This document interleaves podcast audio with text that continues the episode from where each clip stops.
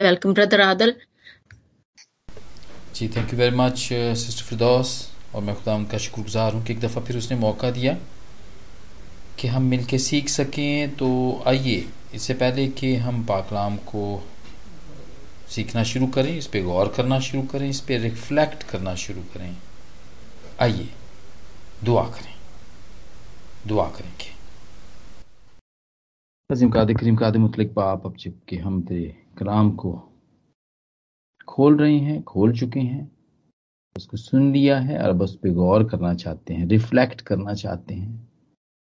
तो तू हमारे ध्यानों को, ख्यालों को खुदा मत अपनी तरफ़ लगा कि हम इन पे गौर कर सकें। और आज इन सारी जानों के लिए भी तेरे शुक्रगुजार हैं वापसमानी जो कि तेरे कलाम को सुनने के लिए यहाँ पर हैं, तेरी सदाइश करने के लिए हैं, तेरे हसूर में अपनी दुआओं को, मुनाजातों को, शुक्रगुजारियों को पेश करने के लिए यहाँ पर हैं। इनको बरकत दे। रहम, करम और फजल फरमा। सब कुछ तेरे प्यारे बेटे खुदाम यसु मसीह के नाम से ये मांगते हैं। आमीन। मसीह, में आप सबकी सलामती हो और खुदाम का शुक्र कि एक दफ़ा फिर ये मुमकिन हो सका कि हम खुदाम के कलाम को खोल सकें। और मैं माजरत खा हूँ इस इतनी उजलत के में, मैं इस कलाम को शेयर कर रहा हूँ, लेकिन मैं इसमें बिल्कुल भी छुट्टी नहीं करना चाहता था, नागा नहीं करना चाहता था मैं। क्योंकि जो बरकत आप सबको भी मिलती है, कलाम सुन के मुझे भी मिलती है, और मुझे शेयर करने की बरकत भी मिलती है, और मैं इसको बिल्कुल भी, मैं इसको मिस नहीं करना चाहता था। तो खुदा ने मुमकिन किया कि मैं इसको कर सकूँ। तो मिलके सीखते हैं। और हवाला जो पढ़ा, ये आप इससे अंदाज़ा हो गया होगा कि खुदा मसीह के ज़िंदा होने के बाद के वाकयात हैं, जिन पे हम गौर कर रहे हैं, और हम इन पे गौर करते ही रहेंगे जब तक के सेंशन डे नहीं आ जाता। यानी कि खुदामंद का यसु का आसमान पे जाने का जो दिन है वो नहीं आ जाता। और ये ज़िंदा होने के बाद चालीस दिन तक वो ज़मीन के ऊपर रहे। और और वो बहुत सारे लोगों को वो नज़र आते रहे। आ, हम इसको जानते हैं हम इस बात को जानते हैं। और चालीस दिन के बाद वो फिर आसमान पर चले गए। कर सकते हैं खुदा जिस मसीह के ज़िंदा होने के ज़िक्र को हम कर सकते हैं। और मकसद क्या है?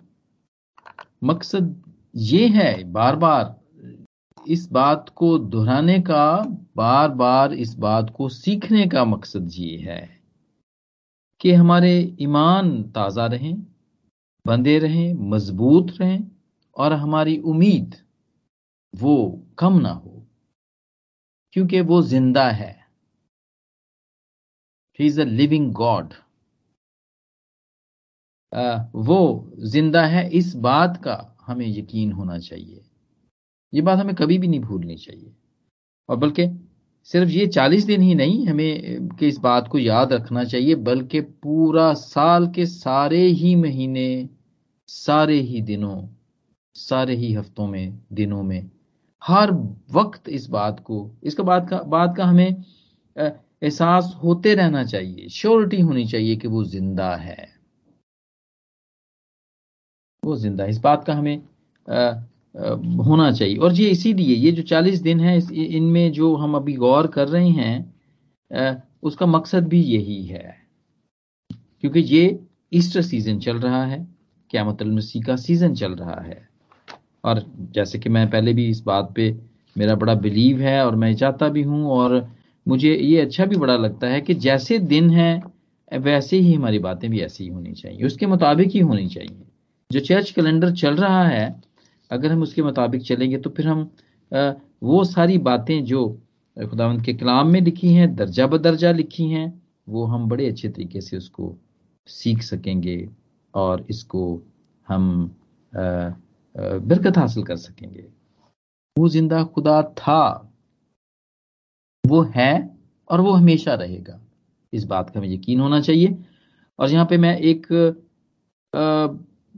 एक ज़िक्र है जो यहाँ पर मैं करूँगा पुराने अहदनामे के सेकंड किंग के अंदर अठारहवें बाब की तेरहवीं आयत के अंदर। हम देखते हैं हिस्किया बादशाह। हिस्किया बादशाह वो आ, ये बादशाहों की किताबें हैं ये ये पहला सलातीन दूसरा सलातीन जो भी इसराइल के और यहूदा के क्योंकि ये दो कबीले अलग अलग ये हो गए थे आपस में तो फिर इन दोनों दोनों तरफ़ के जो बादशाह हैं उनका ज़िक्र इसके अंदर पाया जाता है। तो ये ये भी एक इसी तरह बादशाह था। हिजकिया बादशाह, आप बड़े अच्छे तरीके से इसको जानते हैं, इसकी, हम देखते हैं ये शाह इसराइल का ये बादशाह था। और ये बड़ा अच्छा बादशाह था, क्योंकि हम देखते हैं कि बहुत सारे बादशाह बीच में ऐसे होते थे, जो कि अच्छे नहीं होते थे। उनके बारे में लिखा होता था कि उन्होंने वो काम नहीं किया जो कि खुदावंत की नज़र में ठीक था। बुद्ध परस्ती को वो खत्म नहीं करते थे जब भी वो आते थे। और बल्कि कुछ तो ऐसे थे कि जो वो उसको और भी बढ़ा देते थे बुद्ध परस्ती को। और खुदावंत को ये बात पसंद नहीं आती थी। लेकिन ये एक बादशाह, ऐसा बादशाह था जिसने बड़े अच्छे काम किए। और जो कि बहुत ही खुदावंद की नज़र में ये बिल्कुल ठीक था ये ये अच्छा था। और इसने क्या किया कि अठारहवें बाप की अगर हम देखें नामी आय से तो उसने ये अच्छा काम किया। उसकी उसकी माँ का नाम कहते हैं कि अबी था, जो जक्रिया की बेटी थी, और जो जो उसके बाप दादा ने किया था, उसी ने ठीक उसी के मुताबिक वो काम किया जो खुदावंद की नज़र में भला था। उसने ऊँचे मकामों को दूर कर दिया, सतूनों को तोड़ा यसीरत को काट डाला, उसने पीतल का सांप जो मूसा ने बनाया था चिकना चूर कर दिया, क्योंकि बनी इसराइल इन दिनों तक उसके आगे बखूर जलाते थे। और उसने उसका नाम नशखान नश, नशतान रखा।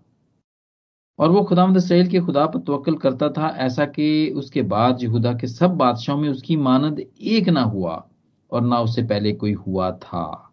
क्योंकि वो खुदावंद से लिपटा रहा और उसकी पैरवी करने से बाज ना आया बल्कि उस हुक्म को माना जिनको खुदा ने मूसा को दिया था। और हम देखते हैं ये बड़ा अच्छा सारा सारा ही बड़ा अच्छा इसका ज़िक्र है। यहाँ पर हम जो देखते हैं इट्स वंडरफुल किंग था ये, जो कि खुदावंत की नज़र में वो मकबूल था। खुदावंत को ये बात पसंद आई उसकी। लेकिन क्या होता क्या है, मैं, हम उसी बात को याद कर रहे हैं। बिल्कुल मौजूद से, बिल्कुल भी हम हटेंगे नहीं। हम इस बात को याद कर रहे हैं कि ज़िंदा खुदा, जो कि हम, हमारा जो बिलीव है, हमारे अकीदे का हिस्सा है कि वो ज़िंदा है और हमें उससे ज़िंदा ही समझना चाहिए और वो हमारा खुदा ही नहीं, बल्कि वो बाप भी है। हमारा बड़ा पर्सनल रिलेशन है उसके साथ। कोई दूर का रिलेशन नहीं है। ये नहीं है कि आसमान से जितना ज़मीन से आसमान जितनी दूर है, चलो उतना ही ज़्यादा रिश्ता है यार, वो तो खुदा तो बहुत ऊँची जगह बैठा हुआ है पता नहीं सुनता भी है कि नहीं। वो हमारा बाप भी है। और यहाँ पर इस बादशाह की मिसाल देने का मेरा मकसद ये था कि ये सारी चीज़ें ठीक कर रहा था। और क्या होता है कि एक एक दुश्मन बादशाह शाही असूर सनरब वो उसके ऊपर चढ़ आता है चढ़ाई कर देता है। वो आ, जाके तो वो बड़ा इसको कहता है कि वो सारी चीज़ें जो है वो मेरी हैं। और वो इस पर जुर्माना भी लगा देता है। वो, वो, वो सुपर पावर था उस वक्त। सुपर पावर तो वो कहता है कि ये सारी सारी चांदी और सारा सोना ये मेरा है। सारी चीज़ें मेरी हैं, तू ये मुझे दे दे और तू मेरी पैरवी कर। और बल्कि वो कहता है, तेरी बीवियाँ भी मेरी हैं, लड़के भी तेरे हैं और जो कुछ भी तेरे महल के अंदर है, वो सब कुछ मेरा ही है। आई मीन कभी हमारी ज़िंदगी में भी ऐसा होता है कि हम ठीक चल रहे होते हैं खुदामद के साथ, सारे काम ठीक हो रहे होते हैं। खुदामद को टाइम भी ठीक देते हैं बाइबल भी पढ़ते हैं मुकदसों की रफाकत में भी रहते हैं। चंदे भी सही देते हैं सारी चीज़ें रोज़े भी रख रहे होते हैं। फिर भी वहाँ पे प्रॉब्लम आ जाता है। तो बहुत दफ़ा ईमान डामाडोल होता हुआ नज़र आता है। और, और ऐसा होता है कि ये ये क्या हो रहा है मेरे साथ? मैं तो सब कुछ ही कर रहा था। मैं तो सब कुछ ही कर रही थी। ये मेरे साथ क्यों ऐसा हो गया? और इस किस्म के और बहुत सारे जो कमेंट्स हैं या इस किस्म के और बहुत सारे जो सवालात हैं, वो दुनिया भी करती है। वो अरे तो चंग, बंदी ही बड़ी चंगी सी, यार इन कैंसर क्यों हो गया? तो इस किस्म की बातें। तो मेरे प्यारे बहनों और भाइयों, ये शर्त नहीं है इस बात की कि हमारे हालात जो हैं वो अगर हम खुदामंद के साथ चलते हैं तो वो खराब नहीं हो सकते। लेकिन बहुत सारी चीज़ें जो जितनी भी बुराई आती है हमारे ज़िंदगी के अंदर वो उससे भलाई पैदा होती है पाकलाम में लिखा हुआ है। और ऐसा ही होता है। हम देखते हैं इस बादशाह के साथ भी ऐसा ही होता है। वो जो शाह असूर है जो जो जो किंग ऑफ़ किंग है जो आ, सीरिया का किंग है सन अरब वो इस, वो इसके लोगों को कहता है कि तुम मेरे पास निकल के आ जाओ। वो लोगों को कहता है कि तुम मेरे पास निकल के आ जाओ और तुम जो है ना वो सरकशी ना करो। तो मैं मैं तुमको मैं खाने के लिए दूँगा और मैं बड़ी अच्छी अच्छी चीज़ें वो उस, उनको ऑफ़र करता है वो बड़ी अच्छी यहाँ पर चीज़ें लिखी हुई हैं। और वो कहता है कि तुम बिल्कुल भी अपने खुदा पर भरोसा ना करो। ठीक है? और उन्नीसवीं आयत में लिखा हुआ है, दूसरी सलातीन अठारहवें बाब की उन्नीसवीं आयत में लिखा है कि, क्या तू क्या इतमाद किए बैठा है? तू तो कहता है है पर ये सब फक्त बातें ही हैं। कि, और वो कहता है कि ये तू ये ये तू आखिर किसके किसके तू परते पर तूने मुझसे सरकशी की है? देख तुझे उस मसले में सरकंडे के आसार यानी मिसर पर भरोसा है। उस पर अगर कोई टेक लगाए तो वो उसके हाथ में गड़ जाएगा उसे छेद देगा। यानी कि मिस्र भी तेरी नहीं कर सकता या भरोसा तू उसके ऊपर ना कर। और वो ये भी कहता है कि, और अगर तू मुझसे कहो कि हमारा तवक्कल खुदामंद हमारे खुदा पर है तो क्या वो वो ही नहीं है जिसके ऊँचे मुकामों और मजहबों को मजहबों को हिजकिया ने ढाकर यहूदा और यरूशलेम से कहा था कि तुम यरूशलेम में से मजबा के आगे से सजदा करो। तो वो आ, उसको इस किस्म की बातें करता है वो चैलेंज कर देता है। हिजकिया बादशाह के खुदा को भी चैलेंज कर देता है।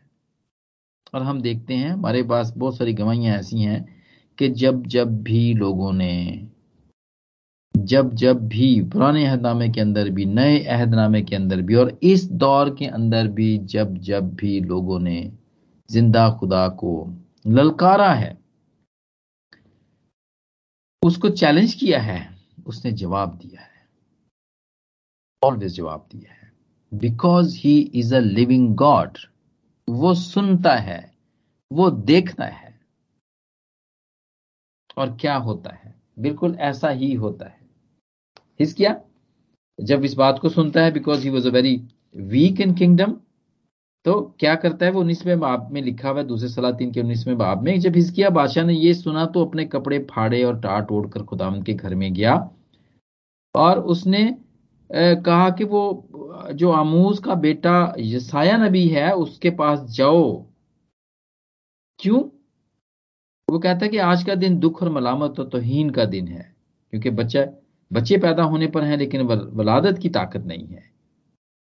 और ये सारी बातें, उसने कहा कि ये हमें सनहर बादशाह ने चैलेंज कर दिया है। और उसने कहा है कि उसने तकफीर की है।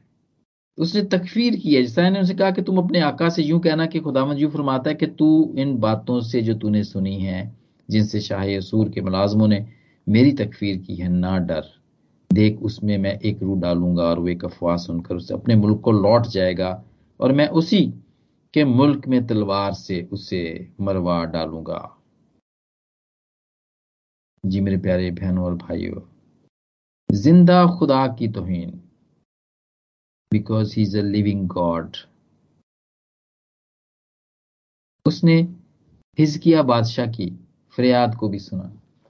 जब हिजकिया ने उसको कहा कि ये इसने तो तेरी तकफीर की है। क्योंकि वो कहता था कि तेरा खुदा भी मुझे तुझे मुझसे नहीं बचा सकेगा। और अगर आपको अच्छे तरीके से याद होगा, दाऊद बादशाह के साथ जब वो छोटा बच्चा ही था, लड़का ही था, उसके साथ भी ऐसा ही होता है। और खुदावंद उसके ज़रिए से भी काम करता है। वो भी ज़िंदा खुदावंद की फौजियों की तकफीर करता था। जाती जुरियत निकल के तकफीर करता था। और दाऊद ने भी इसको चैलेंज किया कि तू होता कौन है? तू होता कौन है? यहाँ पे हम देखते हैं कि ईसाया उसको कहता है कि तू फ़िक्र ना कर। और खुदावंद ने ऐसा ही किया। मेरे प्यारे बहनों और भाइयों खुदावंद जब ज़िंदा हुए तो वो मौजों का जितना भी सिलसिला था, वो मौजों का सिलसिला रुका नहीं, जो कि अपने वो मसलूब होकर जान देने से पहले किया करते थे, बल्कि वो सिलसिला चलता रहा। ये तो पहले भी, इससे पहले भी चल चल रहा था। जैसा कि भी हमने देखा, हमने पुराने अहदनामे के अंदर देखा, जगह जगह देखा हमने कि ये सिलसिला इसी तरह चल रहा था। और ये सिलसिला खुदामंद जब ज़िंदा होते हैं चालीस दिन, चालीस दिनों में भी वो मुआवजे करते रहे, जिनको आजकल हम अभी ये याद कर रहे हैं और इस बात को सीख भी रहे हैं। क्योंकि वो सिलसिला जो खुदामंद के मुआवजे करने का वो रुका नहीं था। और जुना की बीसवें, बाप की तीसवीं आयत में लिखा है, और जसू ने और बहुत से मोजे शागिर्दों के सामने दिखाए जो इस किताब में लिखे नहीं गए। लेकिन ये इसलिए लिखे गए कि तुम ईमान लाओ कि यस्सु ही खुदा का बेटा मसीह है, और ईमान लाकर उसके नाम से ज़िंदगी पाओ।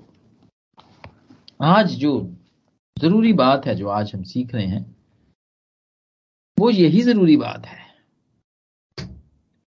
कि हम उसे ज़िंदा समझें। हिजकिया बादशाह उसे ज़िंदा समझता था। उसने खुदामंद से मशवरत की। उसने वो खाकसार हुआ खुदावंद के सामने। और उसने अपना प्लान कोई कोई अपना प्लान नहीं उसने किया। कोई भी अपनी वो ट्रिक नहीं की उसने जी मैं उन्होंने साध लाँगा जरा वे पड़ोसी बादशाह मेरा आके वो मदद करेगा। क्योंकि उसने पहले ही क्या दिया था कि तू फिर के ऊपर तो भरोसा ना कर वो तो मसला हुआ सरकंडा है वो तो। वो कुछ भी नहीं है because he was he was a super power at that time जो सीरियन किंग था जिसने आ, आ, इसके ऊपर हिस्किया के किंगडम पर चढ़ाई की थी।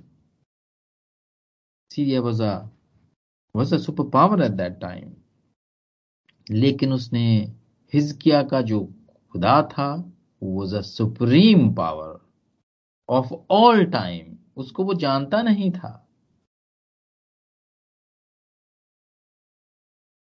और फिर क्या होता है?